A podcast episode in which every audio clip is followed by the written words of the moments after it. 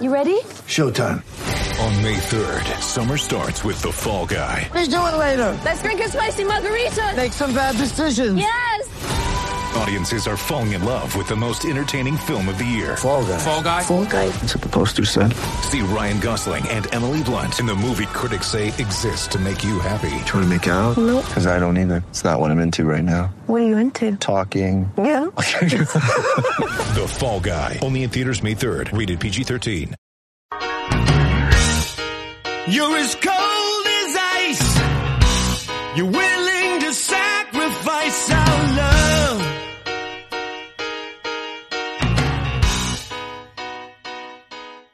Ladies and gentlemen, boys and girls, children of all ages, come one, come all, gather around because we have a very special guest on today's episode. We're joined by Star Rangers defenseman Mr. Tony DeAngelo. Tony has played the last three seasons with the Rangers after being drafted 19th overall in the 2014 NHL entry draft by the Tampa Bay Lightning. This season, Tony finished fourth in points amongst all NHL defensemen and 12th in Norris Trophy voting. He's otherwise known as Tony D. And with that big introduction out of the way, how you doing? Thanks for having me on, boys. Doing good. All right, so um, pleasure having you on. You're actually the first roster player we've gotten on the pod, so uh, congrats to you, inaugural player. Yeah, hopefully the first of many. Thank you. Thank you.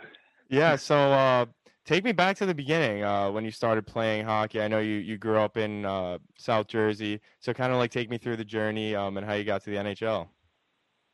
Yeah, we all, um, most of the guys in my area, especially in the South Philly, South Jersey area, all played in the same uh, in the same rink growing up. My brother played there with uh, Johnny Gaudreau, and then I played there with Johnny's brother and stuff. We had uh, the Robinson brothers at Hollydell, so we've had a lot of guys come out of there. We all started there basically. After uh, I was done playing there, maybe Squirt Minor or whatever it was, I went to uh, Mercer Chiefs, which is just a little bit north, like towards the Trenton area. And obviously, I'm sure you guys are familiar with that. And um, played almost five years there. Went to went to the USHL after that, OHL, and then obviously started playing pro after that with Tampa Bay System in Syracuse. So pretty uh, pretty straightforward run. Obviously, from going to USHL to the OHL was a big decision, skipping college, but uh, was trying to get more used to a pro style schedule and um, kind of fast track myself to pro hockey. So that was my decision there. Was that always your plan to go uh, juniors, or, or did you want to go college, or? No, I got to be honest. I had no idea what juniors even was when I was, you know, growing up. I didn't even know what the OHL was. I was in the USHL, and um, I played in the USHL as an underager. So as the year went on, I started to hear about the OHL a little bit, but I didn't know, you know, where the teams were, who was a good team, anything like that. I wasn't following it too much. Mhm. I had, uh, you know, started to take call. The team started to call me and stuff, and I didn't know Sudbury. Well, this team, that team. I don't know who any of them were. So then we started doing some research, and uh, like my agent obviously started letting me know what was going on. And I was in Cedar Rapids, which I really liked at the time, but uh, I have a late birthday, so I had to wait three more years to go to college. I was committed to play at BU, and I would have played for Quinny, obviously there, but. Uh, I was a late birthday, so I was going to have to play three more full years, I believe, in the USHL before I was even ready for college. Where if I played three years in the OHL, I would have been getting drafted. So it kind of was a, uh, a no-brainer for me there. Yeah, I was just gonna say that doesn't sound like a really good option for you. Yeah.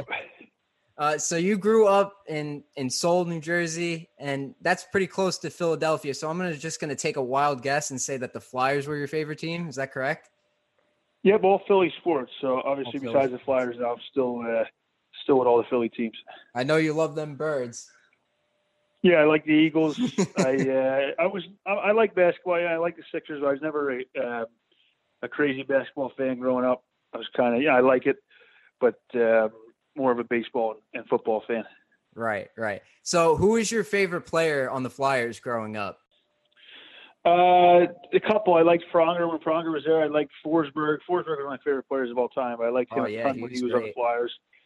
And uh, Jeremy Roenick, you know, it kind of went like from uh, from team to team. So we had Roenick there for a couple of years. I liked him, and then Forsberg took over, and then Pronger. So, and after that, I was kind of really getting ready to get uh, to get drafted and stuff. So I stopped following it as close as I as I had in the past. Yeah, those guys are all amazing. Forsberg, especially, he's like one of the best Swedish hockey players, probably the best Swedish hockey player ever. Uh, I don't know if Yeah, that's up- definitely right. Definitely right. The question, Mats Sundin. I think Mats Sundin's Swedish, isn't he? Yes, he is. right there? Yes, yes. You say it might be a little toss up there. That's close though. That's up for debate. Maybe you guys would talk about it on your podcast in a future episode. Yeah, Matt Sedin against Forsberg. All right. So, anyways, uh, uh, you you said before that you went to the USHL and then you went to the OHL and you played well with Sarnia. I know you on one of your episodes. Uh, I was listening. You had uh, former coach on. You were talking about uh, your experiences there. Why don't you tell us a little bit about that playing in Sarnia? yeah, I mean, we had uh, my first year. We kind of had. Yeah, I don't know if you guys know Nathan Beaulieu plays for Winnipeg. His dad was our coach, and he had just got hired from London. And we tried to put together almost a power team because we had Yakupov and Galchenyuk who were supposed to go possibly one and two in the NHL draft. They wound up going one and three, and um, you know we had those two guys. Galley unfortunately got hurt at the beginning of the year, so we didn't really have him. But uh, we had Connor Murphy. We had a lot of uh, a lot of guys, and we traded the whole team in the summer just about. From like when I got drafted until the season started, they flipped the roster, and then we flipped it again during the season, and. Wow. We were really we were a good team, but we kind of like I think we used up all in, in the OHL. What you have is trade cards. You only allowed to have so many moves. They're called cards and I'm pretty sure we moved. I'm pretty sure we used almost every single card. Like we we flipped that team twice because we needed goaltending, and we traded Brett Ritchie for goalie. It was a whole big thing, and you know our first year we we had championship aspirations there, and we lost in the first round to uh, Saginaw. Brandon Saad was playing on Saginaw then. Him, Vinny Trocheck were uh, were Saginaw's top guys, and they dominated the series. So after the first year, we kind of traded all our picks, and I'm not sure if you guys are familiar with the OHL how it works. We traded all our picks, and when you don't have picks, you really can't stay good for a long time. Yeah, Without selling? no- Yeah. yeah. You know, so the next year we probably should have sold and rebuilt and traded all our veteran guys, but we didn't, and we tried to go on another playoff run that failed miserably in the Oof. second year. But I think it, it was kind of we had a bad luck too. Connor Murphy, who we were probably going to trade because he was one of the top D in the league at that time. Uh, went and played World Juniors. We were supposed to trade him probably before World Juniors, and then he tore his ACL in World Juniors. So, you know, he would have taken back. He would have got us back a big chunk of pieces.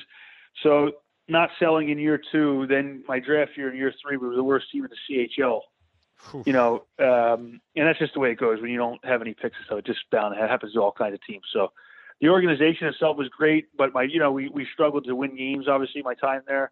And my fourth year, my year that I wound up leaving the team getting traded to Sioux City deadline, we started to, you know, we got our picks back. We had a first overall pick. We had Jakob Chychrun, who was real good for us as a rookie. Pavel Zacha was with the Devils. So we started to really put some nice pieces together and um, become a real good team. But they did the right thing. Obviously, they had to trade me and they had to trade a couple other guys to, you know, build back all them picks that we didn't get the years before. So I was there for three and a half years, then went to um, Sault Ste. Marie to finish it off. We lost in the conference finals to McDavid and Dylan Strome, DeBrincat, and, and Erie. Oh, so no chance. good. Uh, no, you know what? We were probably the better team, to be honest with you. We had a ton of guys as well. We had Nick Ritchie, Darnell Nurse, myself, Justin Bailey. Oh, we wow, had a okay. Jared McCann. We, our roster went on for for days. Oh wow. So we had a real good team. It was a real good series, but you know, it took me three and a half years to really get deep into the playoffs. So that was disappointing. You know, uh, finishing off the way it finished off. But overall, I mean, you play 68 games a year. You get ready for the pro schedule, and uh, obviously, college would have been fun. You know, I have so many buddies that went to college, and guys I played with that went to college and loved it. I would have probably enjoyed getting the opportunity to do that. But you know, I made a decision, and I'm sure. Uh, College would have been fun, but I had a good time in OHL too, and uh, it worked out. Yeah, hundred percent. I think it set you up well too. But that sounds kind of crazy. Like just players like going everywhere all across the country. Is that how all the teams are, or just like really, uh, just Sarnia? Uh, no, you know, we we moved. We were really trying to. Uh, Sarnia has been around for a long time. They've always been an average team. Mhm. Good ownership. Obviously, they have new ownership now with Derian Hatcher and stuff, and uh, good people running the team. But just for some reason, you know, almost like a curse, we're never able to get over the hump. So uh, the new guy came in, the new coach. Uh, obviously, Trevor Letowski took over. The guy I know you're referring to in my interview. He took over the third year. He took over. He was the assistant the first two. And he took over when we had nobody left. He got put in an impossible position. So and did a pretty good job. But um, no, I think they were just trying to make you know, a run. You know what I mean? The- The city never got a conference final appearance or anything, and they. My first year there, I happened to be part of it when we traded half the team twice. So it was uh, it was a crazy thing. It doesn't happen all the time. Usually teams make trades at the deadline. That's it.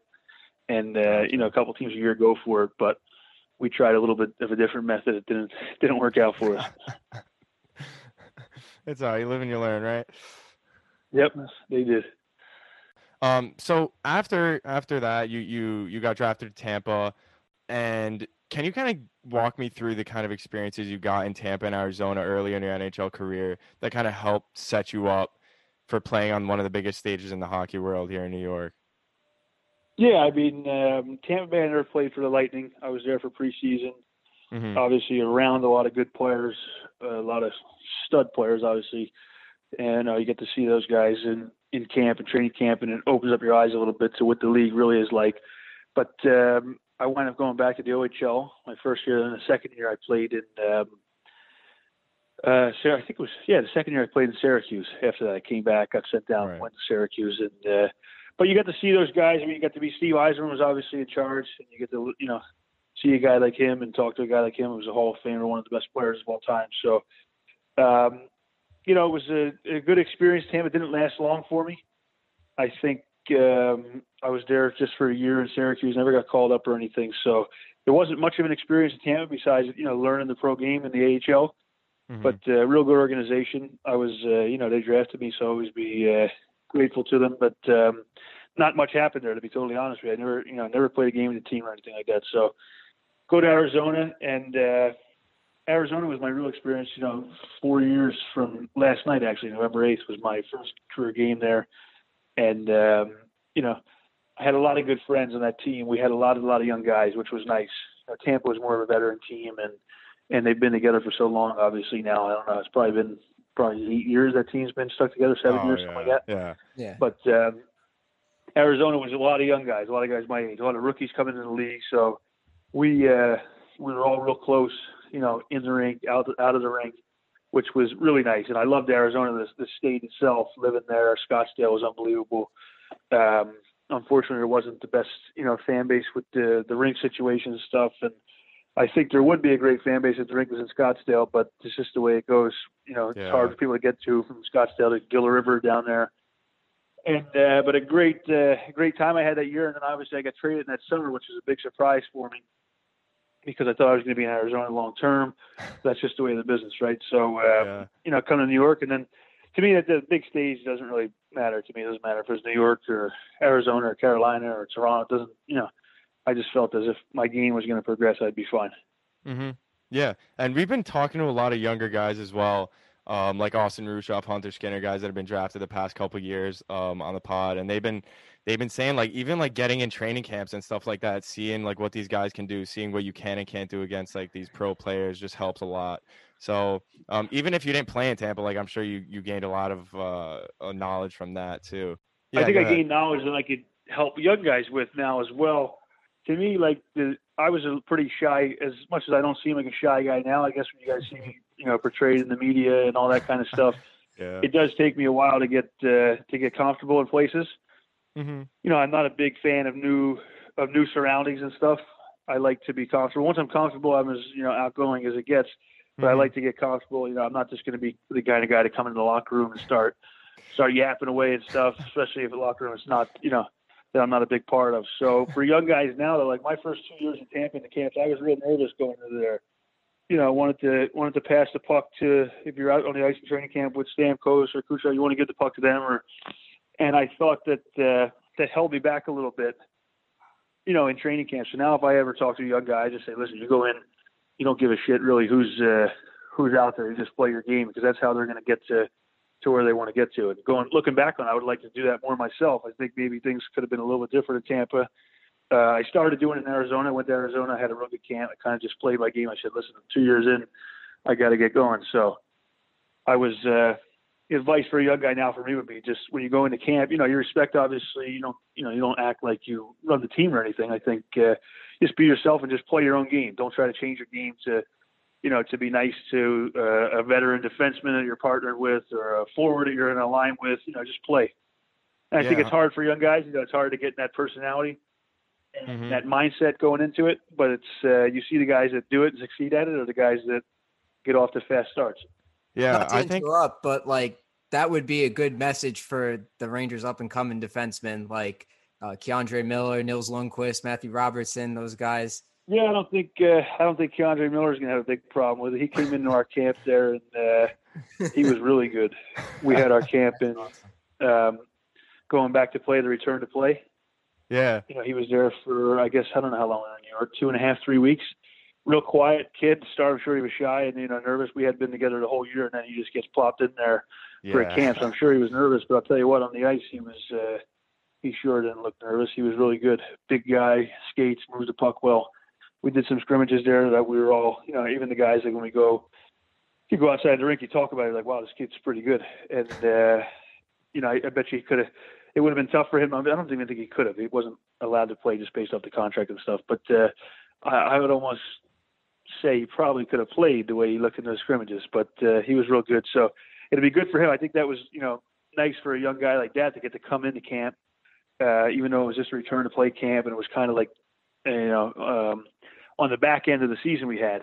But he gets to come in now to his first ever real training camp, and he gets to come in already comfortable.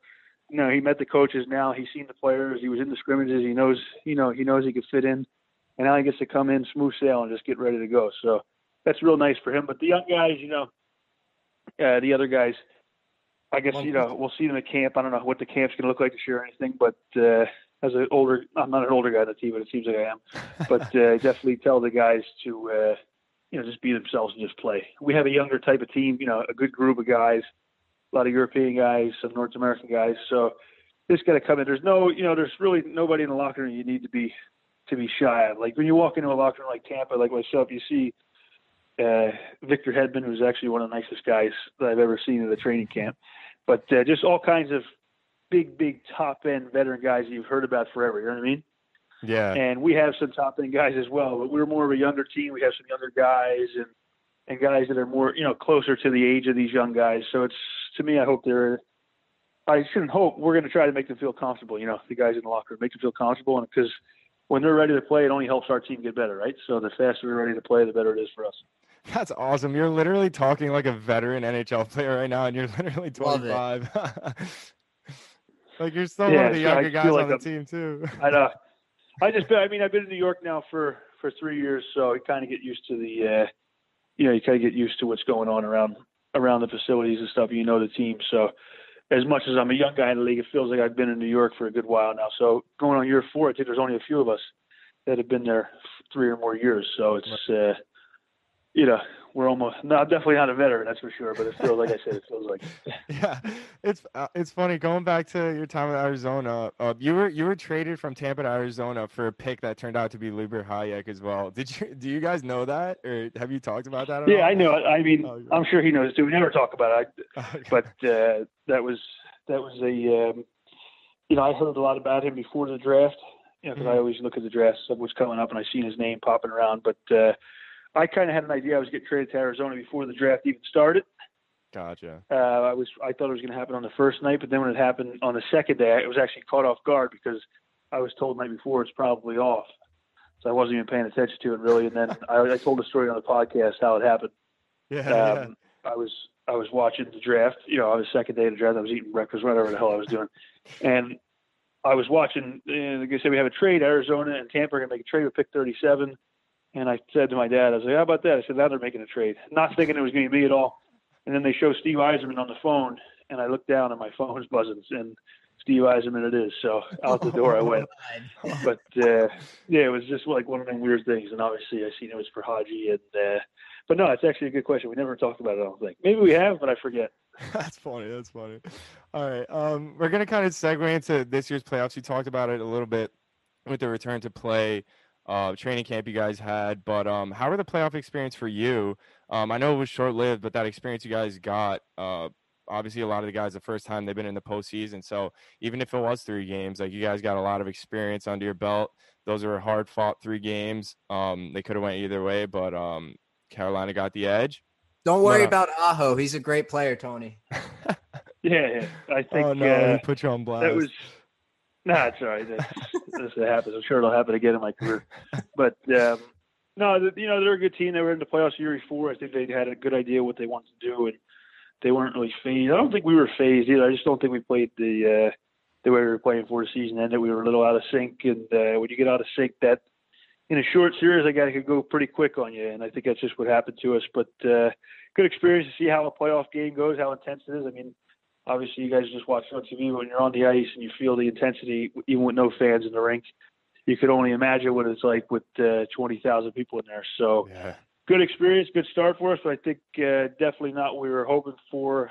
Um, we're hoping that we get next year in the playoffs with 20,000 fans in the rink. I don't know if that's going to be possible, but that'd be uh, that'd be our goal, and you have a little bit of an idea what's going to happen, and then you you know try to change the result. But really, not much to it. Quick three games. It wasn't uh, wasn't we were hoping for as individual players, as a team. It just didn't uh, didn't go our way. Yeah, I I hope the fans come back next year. That would be awesome. So obviously, the Rangers got one of the youngest locker rooms or youngest teams in the in the league, and so that would probably have a big impact, especially against a team like Carolina. They went to the conference finals against the Bruins the previous year and last year, and then this year they they beat you guys in in, in three games. So people have fallen in love with the locker room. I know I have. Kyriakos, you probably have. That there's so many instances where it's just you guys are so lovable. The mom's trip, Fox and Lindgren's uh, post game interview combination, Lemieux when he trolled this Kane's uh, stupid storm surge thing, and then every time you guys hand out the Broadway hat, you guys are cursing up a storm, and it's just like a big censor. Oh my god, I love it. So it seems like the the youngest guys have uh, come a long way personality wise. It's like uh, Kakko Heedle. Can you talk more about that? How they've gotten more comfortable? Yeah, I mean, I think one of the most important things is for any team is uh, a locker room. You know, the kind of the kind of locker room feel you have. If you have a good locker room and guys are, you know, excited to come into the locker room and, and have a lot of fun in the locker room, I think they play better.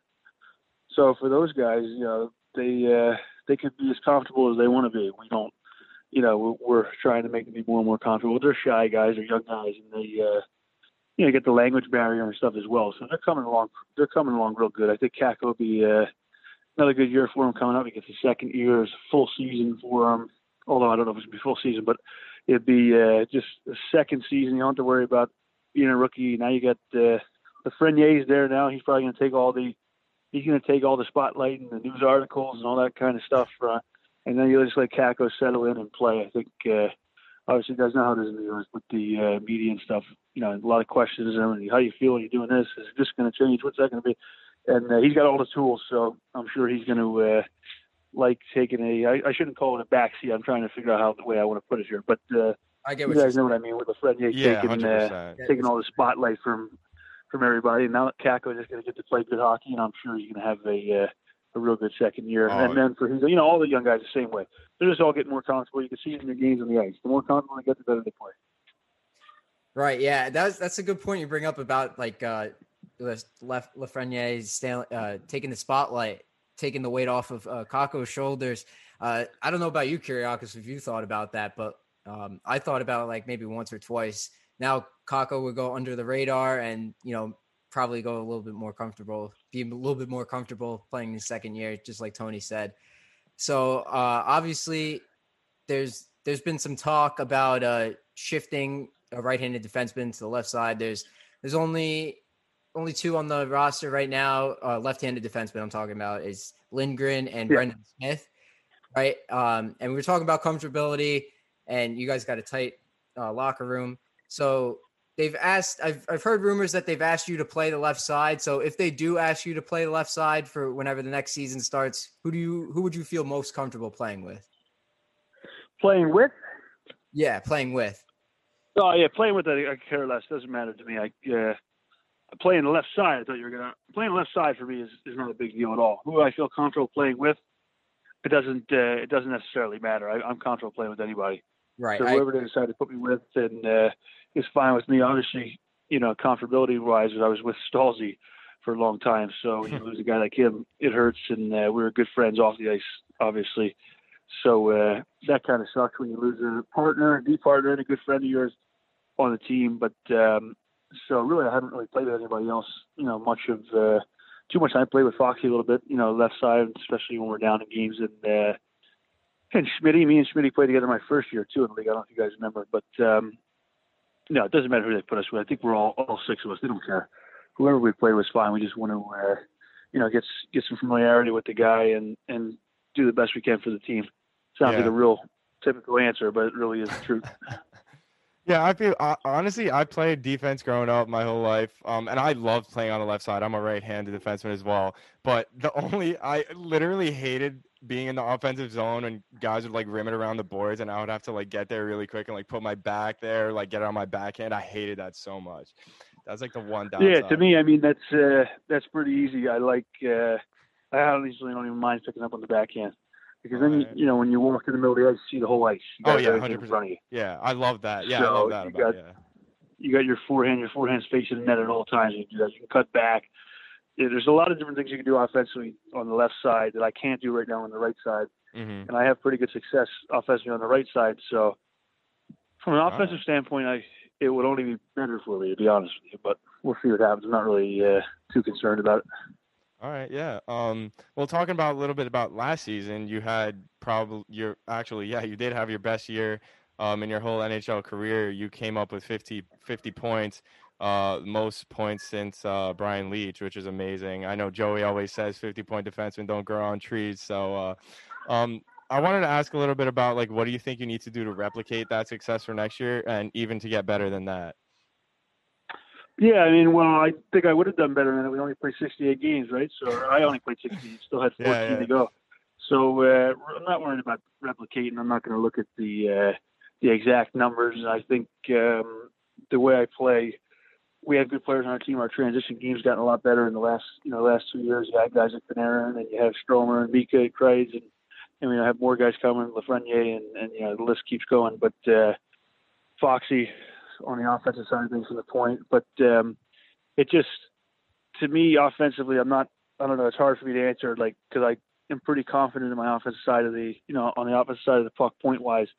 So I think this has been a long time coming for myself in a sense. Like even last year, I, uh, you know, I thought I could have could have had more numbers. I didn't have the finishing touch like I had this year, and that, Mhm. you know, when that comes, you go from four goals to 15 goals. It's a big, it's a big difference Right. the assists were almost on par in a sense. If you look at uh, you know the points per game and stuff with assists or assists per game, it's a little bit Yeah. higher. So I uh, you know when the goals start coming like that and being in the good spots and you know the power play is good on our team. So offensively, I'm not uh, I'm not too concerned about replicating anything. You know I can't uh, I can't promise any number of points, but I think I'm going to be uh, just fine on that side of the ice. But uh, you know, all around game, I like to get. I always say this. I've probably said it 500 times, but uh, defensively and trying to get better on that end, just continuing to improve. Thought I improved last year, even though most of the uh, most of the fans say I'm a force forward. I thought I improved. Uh, I thought I improved defensively last year, but uh, maybe that's just my opinion. So I, um, you know, going to continue to try to do that and keep the offense there, and I think it'll be uh, a good season whenever it starts. Those Oh, are yeah. probably the fans that are talking about Corsi and advanced analytics. We don't care for those guys. Yeah. no, I trust me. I, I pay. I actually do enjoy reading everything. I, I read a lot of stuff. So whether it's positive, negative, I like reading. Uh, not even just about me, just in, in general. I, I read a lot of uh, a lot of hockey-based articles and hockey type of stuff. And you have a big crowd of the people that do that kind of stuff, and then you have a big crowd of people that are against it. But I would say more so you have a crowd that's for it. But um, for myself, I do like reading it. But some of the stuff makes me laugh, so I kind of. Uh, Kind of, I'll stop there. That's I'll let funny. it go right there. I- I said I, I talked about this on our, on last week's episode, but uh, so I play club at, at, at my college right now, and literally like we play club right, and the, like one of our team managers would come out with like this 15 page like spreadsheet after the game with like all this advanced analytics on a freaking like D3 club game, and we were like, dude, what is this? And we would look at it, I'm like, I understand none of this. Listen, after a club game, you're looking to get a couple beers, a couple, a couple girls, and that's that's it. Call it a night. Come on, yeah, that page you get ripped in half. I was on that team. Dude, we would look at it. It was just like another language show. So you're like, nah. but um, yeah, I'm not the. They can yeah. help. Listen, they can help. Certain things can help it sometimes, especially if it's individual stuff. But uh, so, I mean, I think a lot of people forget that hockey is a five man, you know, five man game, five man unit. mhm. uh, you know, and uh, to me, analytics doesn't doesn't um, doesn't show you hockey sense. And to me, hockey sense is the most important thing in the game. Hockey IQ, patience, hockey sense, and your the little charts they like to show aren't showing any of that. I'll tell you that for a fact. yeah. so that's yeah, uh, that's true. my stance on it. Yeah, I think I think it's more geared towards like individual. Like, I mean, even basketball, like, a, there's a lot of emphasis put on like individual players. So I think it'll work in a sport like that. But like in hockey, it just doesn't make sense to me.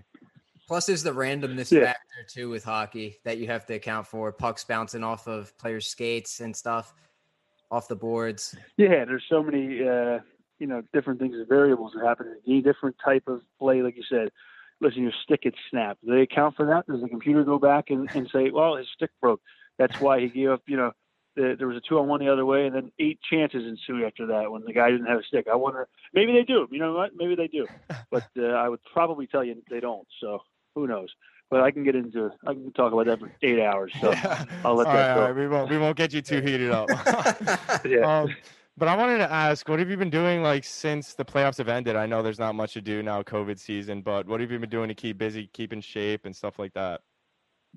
Yeah, I've been uh, you know I've been working out every morning. I work out every morning at the same time. I have a group of guys that we train with, and uh, everybody's waiting for their respective seasons to start. And then uh, you know skating three, two, two to four times a week. I guess depends on how I'm feeling that week. But um, yeah, I mean we're bored. There's not a ton going on. You know, you can't do everything you really like to do. And at this point now, we're ready to go. I'm, at least for myself, I shouldn't speak for everybody. I'm ready to get back playing. I find it ridiculous what's going on, and um, I don't know how long we're going to wait. I know they're trying to do everything the right way. It's not the NHL's fault or any, you know, anything like that. But uh, we'll see. I mean, in New Jersey, I don't know if you guys are live in New York, right? I'm in New York, chosen. I live I live near Princeton. Yeah. Yeah. So New Jersey today, the governor comes out with more restrictions and you know no in-state hockey. I've been working with a lot of the local teams around here at the old rink I used to play at, and I got a good group of guys, you know, from all from 06s through 2011 birth years that I've been Wow. working with skating on the ice. You know, so I help them, uh, you know, uh, some of their practices and some lessons and stuff and whatever I got going on to, you know, to help the kids because I, I like to uh, try to build, you know, build up the area again. I think the more better players we have coming out of this area, the better it is for you know all the hockey around and all the kids. So trying to help grow the game a little bit. But even for these kids, I mean, now today, no, no in. I think in-state travel is the only travel you can make to play hockey. Uh, you know, I shouldn't say hockey, sports in general. You can't travel of state. You know, so some of my young guys this week were in Harrisburg, Pennsylvania, for example. Now they can't do that. You know, there's no more little tournaments stuff. You're talking about nine-year-old kids, so that's uh, that's been frustrating. And you know, now obviously our thing's much more magnified because there's much more money involved, and and you know, fans and arenas and owners, and they're going to have to make pay and all that kind of stuff. There's a lot of stuff that goes into it, but Mhm. uh, it's just disappointing to see sports get canceled and all that kind of stuff. So I'm hoping that we get uh, get a plan and get back to play as fast as possible because we're all waiting for it. Yeah, that's true. I like I like what like everything you're saying. Just giving back to the community and stuff with, with the kids playing hockey is just great. Speaks a lot about your character, Tony. But uh, anyways, on to my next question. What made you start the podcast? I know that's something that you were doing before the playing round and then after, during it, and stuff like that. So most that most athletes don't really start one until like after they retire. You guys, guys like Pat McAfee, whose show is hilarious. Guys spitting Chiclets, biz nasty. And uh, Rick DiPietro has been on the radio for a while now on 98.7. Uh, and he's awesome to listen to. So tell me what made you start the podcast. Yeah, I mean, you know what? We had a lot of time on our hands, and uh, there was really nothing going on. We had talked about it before. I had talked about it with Stromer before. You know, Stromer just had a, a baby and stuff, and he married. A little bit different of a situation for him rather than messing around with a podcast. But uh, he's come on a couple times. But um, just in general, I like you know I like talking about sports. We we've kind of we're new to it, so we've kind of been messing around with it a little bit. You know, going back and forth, deciding how exactly we want to do it. And you got to remember, I can't uh, I can't really open up on a lot of things I'd like to open up about hmm you know, as I'm playing right now, and that's uh, that's you know that's okay. I think it'll get more interesting when I retire, hopefully, which is you know 10 years from now if we're still if we're still going with it. 12 years down, it'll get a lot more interesting than it is. But we like talking sports. We like um, you know we like talking about football. I'm a big football fan, so I could literally sit there and talk about football for an hour every week. But I think uh, a lot of our fan base is geared towards hockey, especially Rangers hockey. So we try to do as much hockey as we can, and uh, you know we're still going along. Uh, going to try to mix up different things in it as we go here during the season. I'll probably uh, I'll probably slow it down a little bit, maybe do it once a month. I think my brother and uh, and Huff will take over a little bit during the season with the weekly episodes, and I could pop in as much as I can. But uh, you know, it's a good thing. We don't really we're not in it to to make any. We don't care if we're making any money or anything. We just have a good time. I think people like it so far. They seem like they're liking it. So like it. uh, yeah, it's you know, great. yeah, no, I appreciate it. So the more uh, the more we could do, the more episodes we can put out. We're going to. We're not on like a uh, you know a business style schedule where hey we have to do this. This has to be done. We have to try to make you know we're kind of just doing it. like last week we didn't have an episode. There was a lot going on. The election was going on. So you know Mm. nobody wants to listen to our episode this week. We'll wait a Yeah, week and uh, you know we'll put a, we'll put something out next week after all the sports events are done. And like hockey right now, there's not a ton going on. I don't want to bother too many guys. Guys are you know with their families and stuff in the summer, so I don't like to be too pushy with other players around the league. You know, I could probably probably get more guys on if I really wanted to. I don't like you know if the guy's busy or something. I'm not gonna I'm not gonna bug him. But we have a good time doing it, like I said. So that's really uh, there's really not much to it. Same Yeah, thing. no. I'm I'm saying the same thing as you guys. Just like Yeah, I sports, mean- like talking about it. You know what I mean? Yeah, I think like your content's even better at that point because you're just like joshing around with your friends. Like people love hearing that stuff. So I Yeah. think that's great. Yeah, I mean, I try to keep it. We try to keep it PG-13. I mean, I, I'm sure there's a lot of kids listening to it and stuff. So I don't like. Uh, I had told the guys to try to limit the uh, to limit the cursing as much as we can because Uh huh. you know we're not a. We're I like Barstool. I think Barstool is great and all the stuff they do is great. But we're not. Uh, you know, we're not spitting Chiclets. They do a great job spitting Chiclets, but we're not spitting Chiclets. We're going to be mother and this and that. So I know there's probably a lot of kids that listen to it and stuff, and and fans, and that's not what they want to hear from one of their own players. So it's basically just sports talk. You know what I mean? Right. Yeah, I get that. Yeah. Um, so I kind of wanted to talk a little about your contract. So first off, congratulations on the the Yeah, contract. thank you. Um, I think it was an extremely team friendly contract, honestly. Um, but I think it was a really smart contract on on your end as well because it takes you two years to you're 27. I think that's when you're eligible to become a UFA. Um, and then you could get a huge payday. Then I'm not sure the semantics of that now, but I think it was a really good deal on both ends. Uh, I kind of want to know about you going through the contract talks because I heard that you have one of the best agents in the NHL and you like to do your negotiations up by yourself as well. So um, is that true or? No, no, no, definitely not true. I, um, you know, I have my own opinions on things, obviously, which maybe are different than his sometimes. But I've been with my agent since I was 14, and uh, you know, we've always found a way to be in agreement on everything. He's, he's, you know, I think he's the best. Obviously, I haven't had anybody else, but uh, I think he's done a great job for me personally. We've, uh, you know, we've had some hiccups along the way. We had the, the qualifying offer last year, which obviously we didn't want but you had to take it. And that's just the way it goes. Sometimes you look around the league this year with the with the coronavirus, it's, it's caused a lot of guys to take deals like that. So, and I was fortunate enough to get a good two-year deal. Obviously, we think uh, might have been able to get a little more money, um, but did it really matter going after you know two years? Not really. You know, it's talking Right, about right. you know, we don't know how much. Who knows how much it would have been? But uh, you know, the Rangers were fair, and we we try to be fair back to them. But uh, I definitely don't do my own contract just to make sure. but um, I do. You know, I'm obviously like any other player involved in it as much as I can be. But I'm not talking to you know the team or whatever. I just hear back and I kind of give my opinion. But uh, no, I have two years, and I have one more year of restricted free agency Oh, and then I'll be, you know, I'll be 26. I'm 25 now, but the season really was supposed to start, so it kind of goes by that. You know, right now I should be Oh, 25. You know, uh, a quarter of the way into the season, so that's the way that one goes. But um, so yeah, I'll be an RFA, and then I have one more year after that, and I'll be UFA. Hopefully not UFA at all. Hopefully I'll stay in New York for a long time. But uh, yeah, that's two years from now, so we'll see what happens. But uh, yeah, contract wise, I mean, I was happy to um, sign a two year deal. I mean, course, I would have liked to go longer. Everybody would like to go longer when you can. Mhm. But uh, just the way the summer went, the summer for all the teams. Well, you see how many, mm, how many? I don't even know how many deals past four years are given out, let alone let alone three two. Yeah, but uh, get me Stromer, Pepe back, two year deals, Jordy's on a two year deal. It's good for. I think it's good for the team. You know, to get four guys that were uh, a big part of the team back and all on two year deals, all on you know fairly friendly deals in a sense. So um, I think that's good for the team. It's good for us.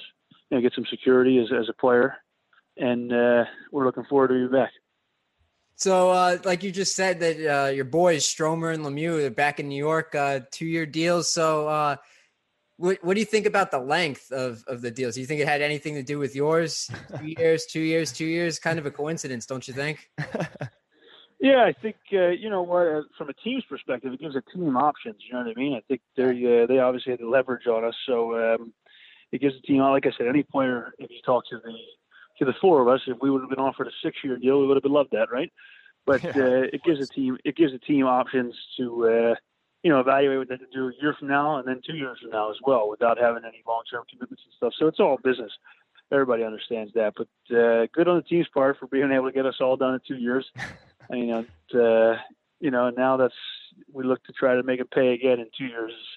This is the way you got to look at it as a player, as a team. You know, we're looking at it as a team too, right? So yeah. everybody like to stay in New York. Obviously, you want to make as much money as you can, but uh, you know, if our two years all work out for all four of us, or three of us, or two of us, or whatever it's going to be, everybody's you know pulling in the same direction at least during those two years.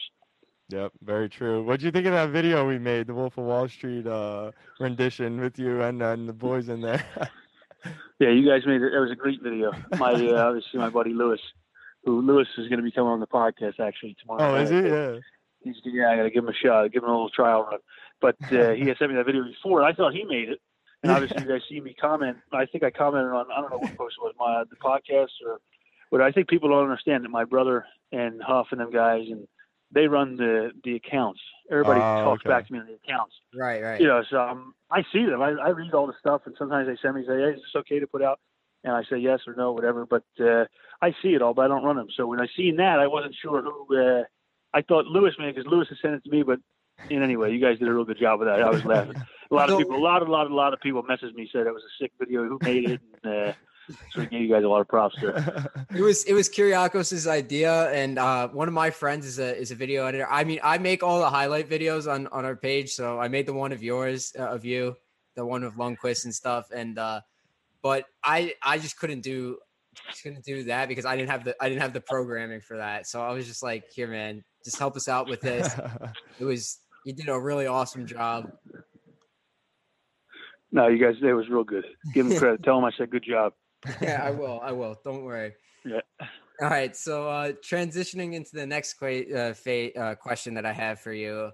Uh, this one's a bit sad. How did the buyout of Lundqvist affect you? That was that hit us home hard, even though we kind of expected it to happen sooner or later. Yeah, I mean, uh, you hate seeing guys like him leave. You hate seeing guys like Staalsy leave. It's just, but it's part of the business. So, good guys. I mean, listen, Hank's had a long time in New York and done a great, uh, one of, in my opinion, the best goalie in franchise history in New York. So obviously, it may Yep. get some people arguing with you about Richter or Eddie Giacomin, but uh, I'll take Hank. Uh, maybe I'm a little biased, but that's just me. But uh, you know, I, think for his situation, it doesn't really affect me much. You know, you hate losing a good guy, but I, I'm more of the sense I'm a player's guy. So for me, I say, well, you know, he's a great guy, but I want to, you know, you don't want to see him sit on the bench and, and end his final, or you know, end his final year you're in New York playing 15 games or whatever, you know. And Yeah. uh, so it's good for him. Go play in Washington. I think he could uh, help Washington. Hopefully, he doesn't help him too much, but uh, I think he could help. I think he could help Washington. I think he's still got a lot of game left, but uh, you know, you see it so many times around the league and, and with guys, so you kind of get tend to. Uh, as sad as it is to lose guys like him and you know other guys along the way, it just uh, it's be- better off for him in the long run. So that's the way I look at it. Yeah, it's hard for us too, like as fans. Uh, like we really, really want. To Oh, as a fan, listen, if I was if I was a fan, I'd be crushed because you know I, I'm sure like almost seventy percent of the people that root for the Rangers are favorite players Lundqvist. But as a player, you know when you're around it, when you're around it so much, you kind of like uh, you kind of are, are pulling for the player more than you know as a you know you know we're not as fans rooting. But for you guys, yeah, it's I mean it's it's brutal because you get a guy that you you watch play for 15 years is you know look at the Rangers rink when Lundqvist's name's announced or the jerseys going around, it's it's it's a different feel than most players anywhere in the league. So it's definitely uh, it sucks for our fans, but it's good for him. So wish him all the best. I mean, I even see it from his perspective as well, though. Like, do you not think that he wanted to finish with New York? He definitely did, right? Like, so it Yeah, I'm like, sure he did, but it's uh, business, right? You know, Yeah. Igor's uh, Igor's going to take over the starting goalie spot. You would assume. So it's uh, you know, I'm sure they. I have no idea what was talked about behind the scenes with the Rangers and, and Right. Hank, but I'm sure they they spoke and stuff. So that's uh, that's none of my business. But um, I just think it's a good opportunity for him in Washington. Right. Yeah, you're right. You're right. All right. Yeah. So, um, obviously you talked a little bit about it with Staal before, but um, he was traded to Detroit. Um, you played probably most of last season with him, I would say. Um, so how did that kind of affect you, and what kind of lessons did he teach you um, last season? Yeah, you know what? We played together for about a season and a half now. I think if you go down to the the season before, we became partners, and um, it was it was tough losing him. You know much tougher than any other loss, basically because we were so close and we played together every game, we practiced together, we sat next to each other in the locker room, and then uh, you know got real close off the ice. So it's uh, that one's a tough one because he's such a good guy, and when you're a partner with a guy, you get it's just a little more, especially if you're good friends with the guy off the ice, it becomes even more of a bond, you know, because then you, when off the ice, you talk about uh, on top of talking about everything else outside of hockey, you still talk about you know the the partnership you have on the ice. It's like a you know like a deep pairing bond type of thing. So losing him, you know, I was caught off guard for sure. I wound up logging on to Twitter one night and I seen official, you know, whatever, and uh, disappointing. Really good guy, but uh, you know, same thing for him. I think uh, he's gonna have a good opportunity in Detroit. I listened to Steve Yzerman's interview about him, and Steve Eisenman spoke really highly of him, and they were excited to get him. So it's uh, you know, a little bit different of a scenario, I think, than Hanks, but um, it's just disappointing to see him go.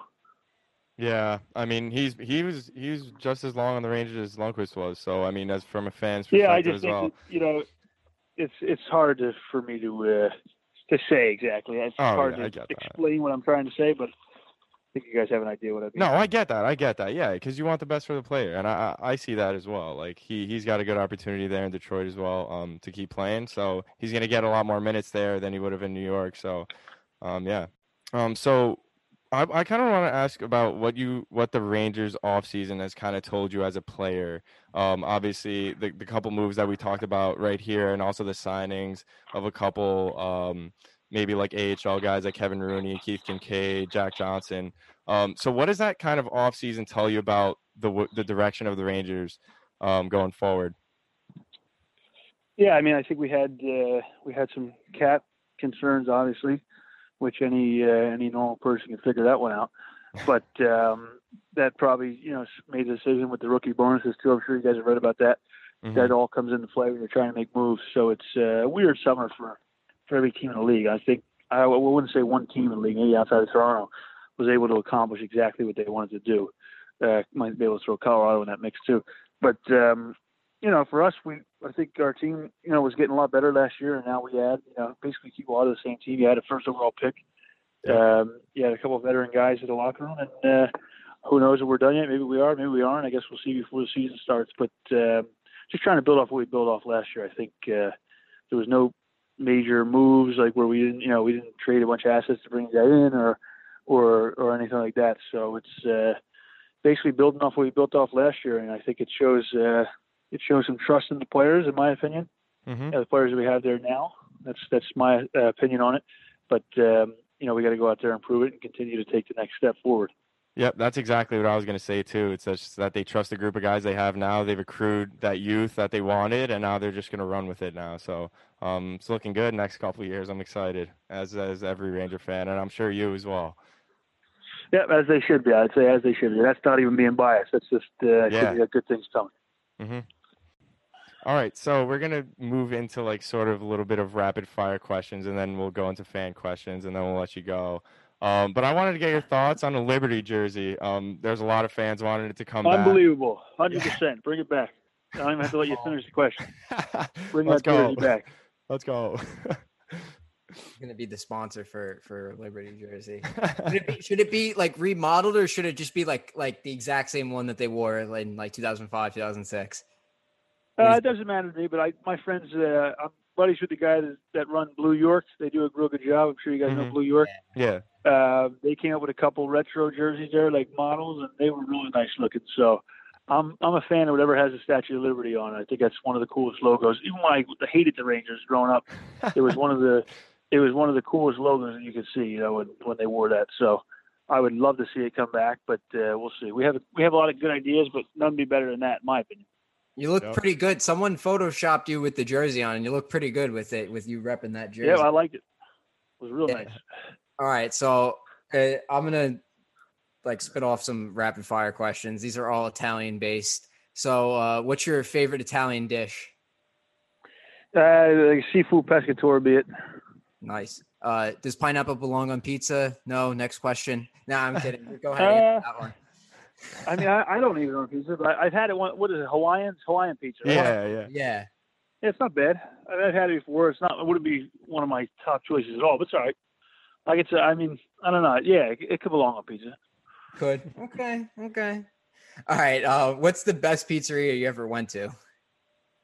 Ever went to? Uh, it's a tough one, man. trying to think. Um, I, I, I like John's which- in New York. New York. Okay. In- Yeah, John has been good in New York. We don't have. I'll tell you what, uh, Philly pizza is not great. That's for sure. Philly, I think Philly pizza might get a little overrated, but uh, even New York pizza. I mean, it's it's maybe I'm missing spots. So anybody listening to this episode, feel free to uh, feel free to send a spot my way because I don't. The pizza in New York's good, but I haven't been like, oh my god, I got to go to this place every day. I got one for you. So go ahead. Uh, this one's in Central Jersey. It's in Skillman. It's called New World Pizza. The only reason Yep. I'm saying it is because my parents own that pizzeria. I was just saying, having something coming for it. I'll give it a shot. I'll give it a shot. Don't worry. All right, awesome. That's what I like to hear. I, I wanted to ask you about dark chocolate. I saw an episode on your pod. You literally just they asked you your three favorite chocolate bars. I think, and you just threw out like three dark chocolate bars. Yeah, I love dark chocolate. That's uh, I always have. My dad and I. My dad, maybe I got it from him, but uh, we always had dark chocolate. Like even now, you know, I've been uh, trying to cut back any bad eating, so I changed it up. But like the snack now, like a cheat snack, almost is like dark chocolate almonds or dark chocolate raisins, something like that. So uh, I'm a big, big dark chocolate. fan. I'm not a, like I don't mind milk chocolate, but if you had to give me a choice between the two, it's not even close. all right, all right. Interesting. All right, so uh, we'll transition to our fan questions. Our first one is from, and if I mispronounce any of these names, I sincerely apologize. Uh, I'm not the greatest at this, but these are from Instagram at Mr. Cania Collector. Who has the best slash worst pregame playlist in the locker room? Well, we only have one, I believe. I think Lemieux runs it. It's okay. It's pretty good. I like some of it. I'm not into rap music, so anytime the rap comes on, I'm, uh, that's not my thing. But um, I like, you know, all the other stuff, the techno or whatever you want to call it, is is good. He does a pretty good job. But I would say he has the best, and any of the Russians would have the worst because we don't understand anything. That, you know, we wouldn't understand a thing that they're putting up. So uh, that'd be uh, Lemieux does a pretty good job. There's no country in the locker room, is there? I like country, but no, not not really before games. It's kind Okay. of more upbeat. Anything, anything. Yeah, yeah. uh, there's a lot of remixes. Okay, I- gotcha. But you know what? I don't know. I like music. I love music. But I don't know anything about all the remixes and all that kind of crap. So I'm uh, I'm definitely on the DJ. Understood. All right, next one, Jack Caldo, 34. Favorite defenseman to be paired with? Favorite defense to be paired with well, my old partner Marc Staal. So Aw. that's uh, I ain't gonna I ain't getting rid of Staalsy that easy. We were we were we were close for a long time. So I'll keep Mark. All right. Uh, the next question is from Colby underscore seven. Yes. What was your favorite goal this season? I've been asked that a couple times. It's a good question, actually. But uh, the overtime goal against Minnesota was cool. But I, I really did like the Islanders goal. I came out of the box and scored against the Islanders on, on Oh, Long yeah. Island, Sick. and it was a uh, wild, wild crowd those games. So I had to go with. I think I had to go with that one. But there's a there's a couple good ones, so it's tough. I'll go with the Islanders today. I might Yeah, change that by was- tomorrow. That was a good one. I remember that one. That was awesome. Six snipe. Uh, the Yeah, next thank you. one, of course. The next one is from Laugh Season underscore season with um how many? One, two. What's that? Last last season? Laugh Season, as in Oh, LAF. we got a real, we got a big one, big fan on our hand. Yeah, I know it. Lafreniere. Yep, I know what it is. okay. He asked, of course, have you reached out to Laugh yet? Yes. Yeah, I have. And uh, good kid. Seems like he's real excited to get there, but letting him enjoy his summer, letting him enjoy his stuff. Not gonna, not gonna blow him up. I'm gonna try to get him on the podcast soon. Though, once we get going, I'll tell you that. oh, nice. Give the all fans, right. give last season something to, uh, something to look forward to. Maybe. All right. Uh, the last question's from Freddie C26. Um, most memorable moment as a Ranger. Most memorable moment as a Ranger. That's a good question. Um, damn, that's real good. Yeah. You know what? I think uh, both both parent trips has been real cool for me so far. Okay. We've Yeah. had two uh, two two parents trips. My dad came on one, my mom came on the other, and that's kind of uh, that kind of puts it all together for players. As uh, you know, you you get to play in the NHL, you're living living your dream per se, and then you know your parents get to come out there and do it with you for for a two or three game slate. So those are uh, those have been some of the most fun times in the last two years. So I'll go with uh, I'll go with that one. That's awesome. You went with a wholesome answer. I thought you were going to go with your hat I was trick gonna against. say I uh, was just about to use that same exact word, wholesome, the wholesome answer. I was gonna say yeah, like you know the hat trick is as fun as the hat trick was and stuff. I think that the overtime goal against Minnesota was you know big. The one in, in Toronto. I like scoring in, in road rinks. I like when the road fans hate okay. you. Okay. So uh, you know, as much as I love scoring in the garden, when a road fan, when, when you get to shut up a boo or something, or you know the other BS of the crowd, I love it. yeah. So, awesome. All but right, there's nothing all like right. playing in the garden when you get to shut people down. It's it's just as good. All right, man. Awesome. Yeah, that's that's all the questions we have for you. We're thankful that you came on. Thanks for coming on, Tony. Yeah, we appreciate your Yeah, time, not a man. problem. Thanks for taking care of the fellas too. Appreciate it. Thanks so much, man. Thanks everyone for tuning in. Stay tuned for more New York Rangers info by visiting boysandblue94.com and our Instagram at the boysandblue94. See you all next time. You don't have to go home, but you can't stay here. I know who I want to take me home.